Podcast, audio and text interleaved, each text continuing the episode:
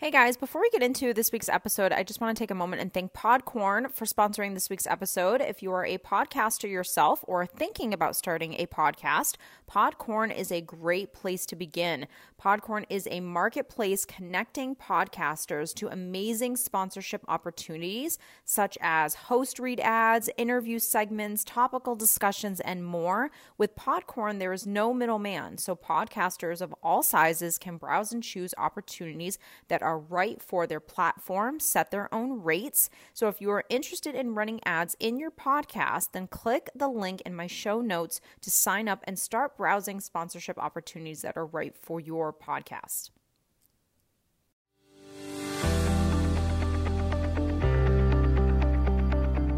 Hey guys, welcome back. This week I want to talk about emotional wounds and I want to talk about emotional triggers. So let's start to understand what these two actually are because there are a lot of terms that we hear and oftentimes I know for me personally when I was going through my own self-development journey, there were so many terms that were being spread around and I was like, "Well, what does that mean and what does that include?" And I've never heard that before. What does that term actually even What's the definition? Like, how do I know when someone's gaslighting me, for example? So, let's get into emotional and psychological trauma and really what it means. I'm gonna give you some tips on how to start really backtracking and healing from those experiences. And then let's give some insight on emotional triggers. So, an emotional wound or an emotional trauma that you will go through, and the experience could be life threatening.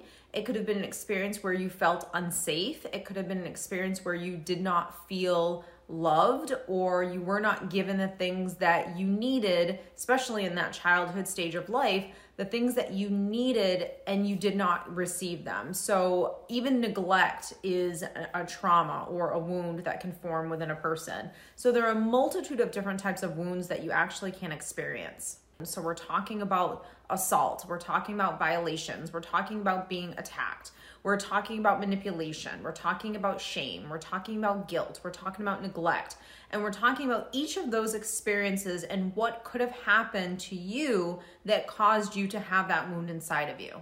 So, wounds can be triggered by or caused by three different types of things. It could be a one time thing that happened, for example, 9 11. That was a one time thing that we had never experienced something like that specifically before. And so that created a wound inside of people. It created also triggers inside of people. So, the wound was was that, for example, people would not want to go on planes anymore and fear flying. The trigger would be if someone actually went into a plane that the minute they walked onto the plane, they were thinking a thought of, oh my God, I'm going in a plane. What if it went down? Who's that person? And it started triggering all of these types of thoughts and feelings and anxieties just being on a plane or even at an airport in general.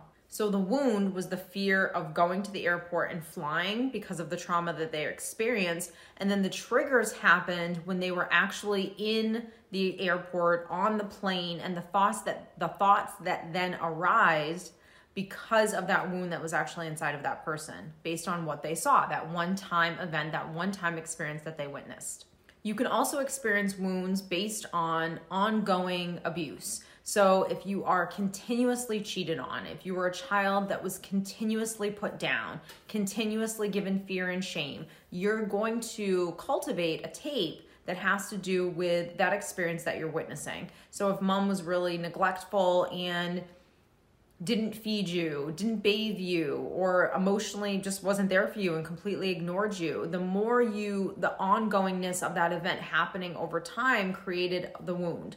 So the wound can be a big trauma that happens, like for example, a 9 11, uh, you know, getting into a car accident, someone breaking into your home, or whatever, something very traumatic that happens to you. Or it could be a multitude of like little traumas that happen, that little neglect every day that you received from mom that then created that massive wound inside of you. Now, traumas that we experience that created wounds inside of us in childhood are really the most predominant, and those are the things that are going to stay with you sometimes for a lifetime if you don't know how to heal from them.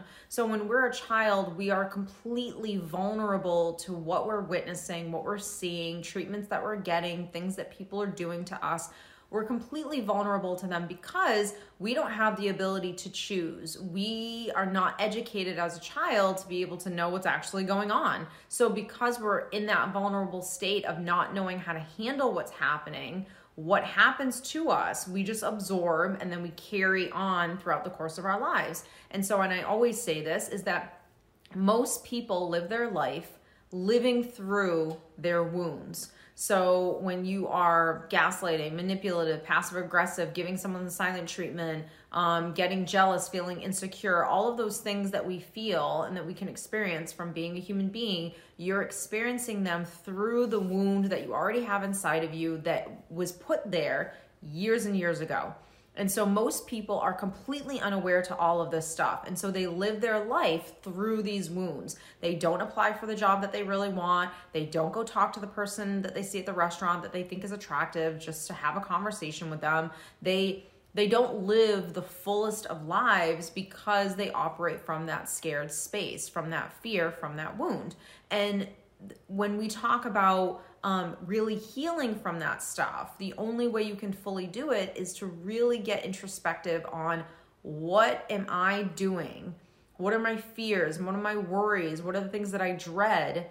And really starting to uncover what those things are that were, again, created and put there years ago. So now, as an adult, adults can do the same thing as children in the sense that they're vulnerable to traumas that they experience because the adult, even though they're physically big, bigger, they're not emotionally mature. They're, they haven't emotionally grown. They haven't learned any of this stuff. So a child, odd for obvious reasons, not knowing how to handle a trauma is going to look very similar to a grown man not knowing to handle a trauma because both of them don't know the proper steps in order to to handle that experience in front of them. So most people when they for example get cheated on won't know how to heal from that because they're just completely unaware. And so that cheating event causes the wound and then creates that scarcity, that wound inside of them and then that creates the life that they live or the, the life that they have because they're living through that wound. Meaning, maybe the person now that's been cheated on doesn't want to go on dates or is very fearful. And part of this is normal, obviously, because you went through something traumatic. But to let the trauma dictate your life is something very unhealthy. And so, learning how to make sure that your traumas and your wounds do not dictate your life is really what this channel is kind of all about. It's normal to have fears around going back into an environment that once caused us pain. That's your mind actually doing what it's meant to do, which is keep you safe.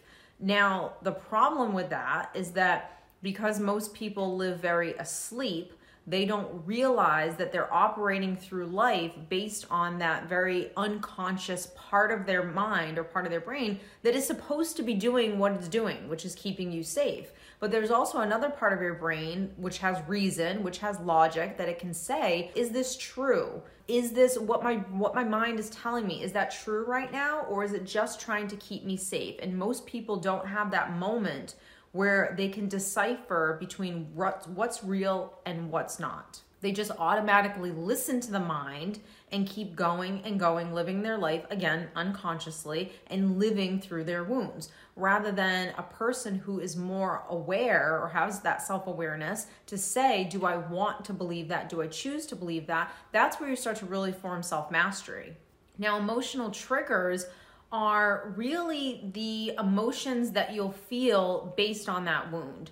Let's say got into a car accident you getting into a car again, and it could be the first time you get into a car, or it could be 10 years later and you still experience some triggers from getting into a car. It's going to be the anxiety you feel, it's going to be the emotion you feel, it's going to be the tears that come up, it's going to be the anger that you feel, the frustration of how dare you, or why did this happen. It's going to be all of the emotion that comes up based on that wound that you experienced, based on that situation that you had to go through. So the situation created the wound, which basically tells the mind, hey, we went through this. It was really bad. So the next time you even get close to it, I'm going to give you things. I'm going to give you these little signals, these tears, these this anger, this frustration, this anxiety. I'm going to give that to you in order to trigger you to stay away from that. So that's your mind doing what it's supposed to do. So the wound, again, is based on the experience that you went through, and it's basically the tape that your mind will play that that's looking for this experience again in life to keep you away from it. And then the emotional trigger is the emotion that you'll feel when you get close to it. Now, when you get close to something that triggers that wound, doesn't necessarily mean that you're going to feel fear. You could actually feel rage, you could actually feel angry, depending on what that wound is and how you initially felt from it or how much you've actually healed from it. I'll give you another example if you were cheated on, for example, a multitude of times by someone that you really, really loved, and then you start dating someone else and they're a really good person and they do something that seems in your mind sneaky or weird, but even though it's really not, it's just your mind creating a story that or a problem that really isn't actually there. Whatever they're doing, let's say they're like just texting or whatever, that might trigger you to not become sad and feel the sadness that you once felt when you were cheated on years ago, it could actually ignite anger in you because now you're putting that new person in the same category as the old person. And the anger that you feel for the old person, you're now taking it out on the new person. That's why it's so, so important that when you feel something, anything other than peace, happiness, contentment, joy, you experience those things you don't always need to know why. no one's like, hmm, why do I feel happy today? Like, no one cares. We're happy. Let's just like ride on that wave. But sometimes we do. Sometimes we go in the back of the mind and we go, wow, I'm really content and happy right now. Why is that? And your mind will construct a story. It'll say, well, I feel like I'm in a good space and the sun is shining and I'm with my friends. And so you everything that you feel is always going to be based on a story that you tell yourself. So whether you're experiencing the good things like joy and happiness and peace and contentment, you might want to know why, which is a great thing because in those moments of you knowing why you feel those amazing things, then that presents gratitude. That's when you then step into feeling blessed, feeling grateful. Now, when we experience the uncomfortable things like anger and sadness and frustration and insecurity, etc., etc., you always want to know why. You 100% never want to not know why you feel angry and just experience anger. Although a lot of people do. A lot of people live their life very unconscious to what it is that they're feeling. And when they do start to feel something,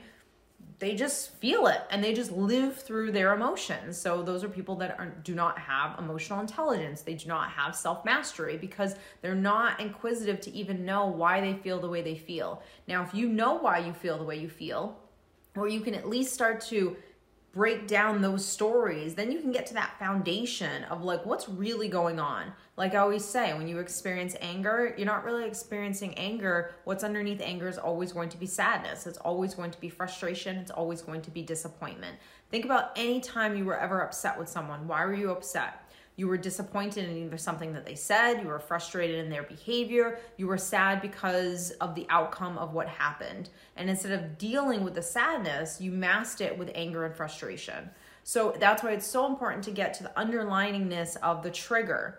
If I'm triggered and she's doing something or he's saying something and that triggered me and I feel something, I want to know what I'm feeling and I want to know why I'm feeling it, which is the story. I want to know what's the story that's being cultivated in my mind that's making me feel angry towards her or frustrated with him. So that will really, really start to help you not just heal, but it's going to help you to start becoming more in control of you and not being so reactive to life. So, again, I hope you have enjoyed, and I'll see you guys next week.